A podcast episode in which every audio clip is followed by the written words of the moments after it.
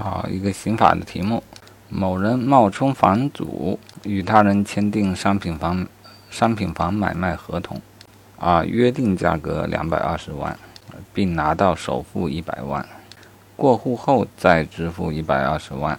于是他们就去过户。你想这能过得了吗？当场被识破并报警。好，现在问如何定罪量刑？啊，定罪从选项呢来看啊，都是定合同诈骗罪。现在考虑未遂与既遂的情形。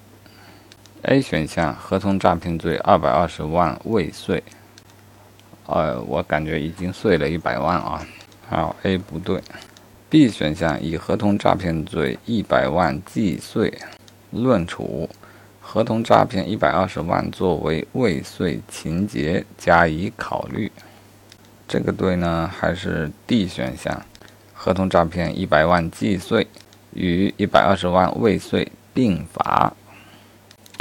好，答案是 B，一百万既遂，一百二十万未遂，作为未遂情节加以考虑。好，本题靠蒙可以可能会对。实际上，他考察的是一个司法解释，一一年关于诈骗刑事案件的解释第六条规定，诈骗既有既遂又有未遂，如何处罚的问题。好，规定是分别达到不同的量刑幅度的，依照处罚较重的规定处罚；达到同一量刑幅度的，以诈骗罪既遂来处罚。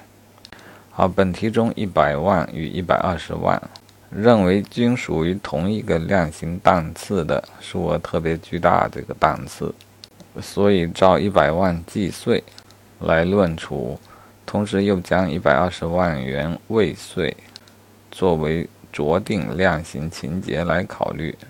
啊，这是个新增的知识点，不知道有没更新啊？啊，毕竟时间比较早。法信上搜既有既遂又有未遂这八个关键字啊，嗯，看来仍是现行有效啊。包括一六年发布的指导性案例也援引了这一条司法解释。